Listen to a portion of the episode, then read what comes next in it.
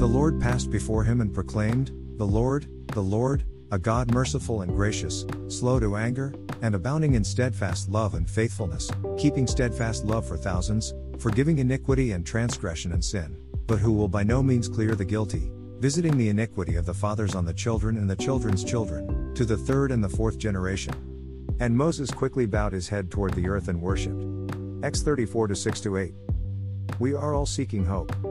We want to believe something good will come of our lives, the world in which we live, and the world we leave to our children and grandchildren. We hope the future holds the answer to our questions, and the fulfillment of promises we believe to be true about the world in which we live. However, the hope the world holds on to is unknown hope. In other words, we don't know if it will happen, but we hope it will. In contrast to worldly hope, there is a hope that is known, that is sure and present. It is the hope the Lord provides. On the heels of the golden calf episode in Exodus, Moses asks the Lord to show him his glory. The Lord agrees. He tells Moses he will pass by him while proclaiming his name. As well as he agrees to show Moses his back but not his face, because no man can see the face of God and live. The name God uses in his discourse is Lord, Yahweh. He proclaims himself to be a God of mercy, patience, steadfast love and faithfulness, forgiveness and justice. These attributes about God represent God's glory. They show the greatness and weightiness of God.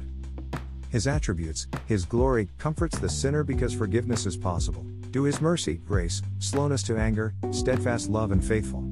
While God is a God of justice, He is also willing to forgive those who repent of their sin. We have time to repent because God is long suffering with us. The moment we transgress His commands, we deserve to be destroyed, but we are not. Instead, we are allowed to continue living. God's long suffering doesn't mean God is a pushover. He will punish sin. He will continue to visit his wrath on mankind until they repent. Our God is a God of justice.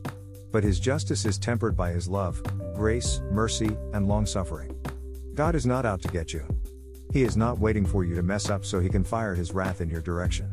He is a gracious and merciful God. A God in which we can place our hope. Hope because we know he will not change. What he promises will happen. If you are searching for hope, quit searching in the world. Turn to the God of the Bible, the Lord, Yahweh. In Him we find hope because in Him we find life. We find a relationship and provision.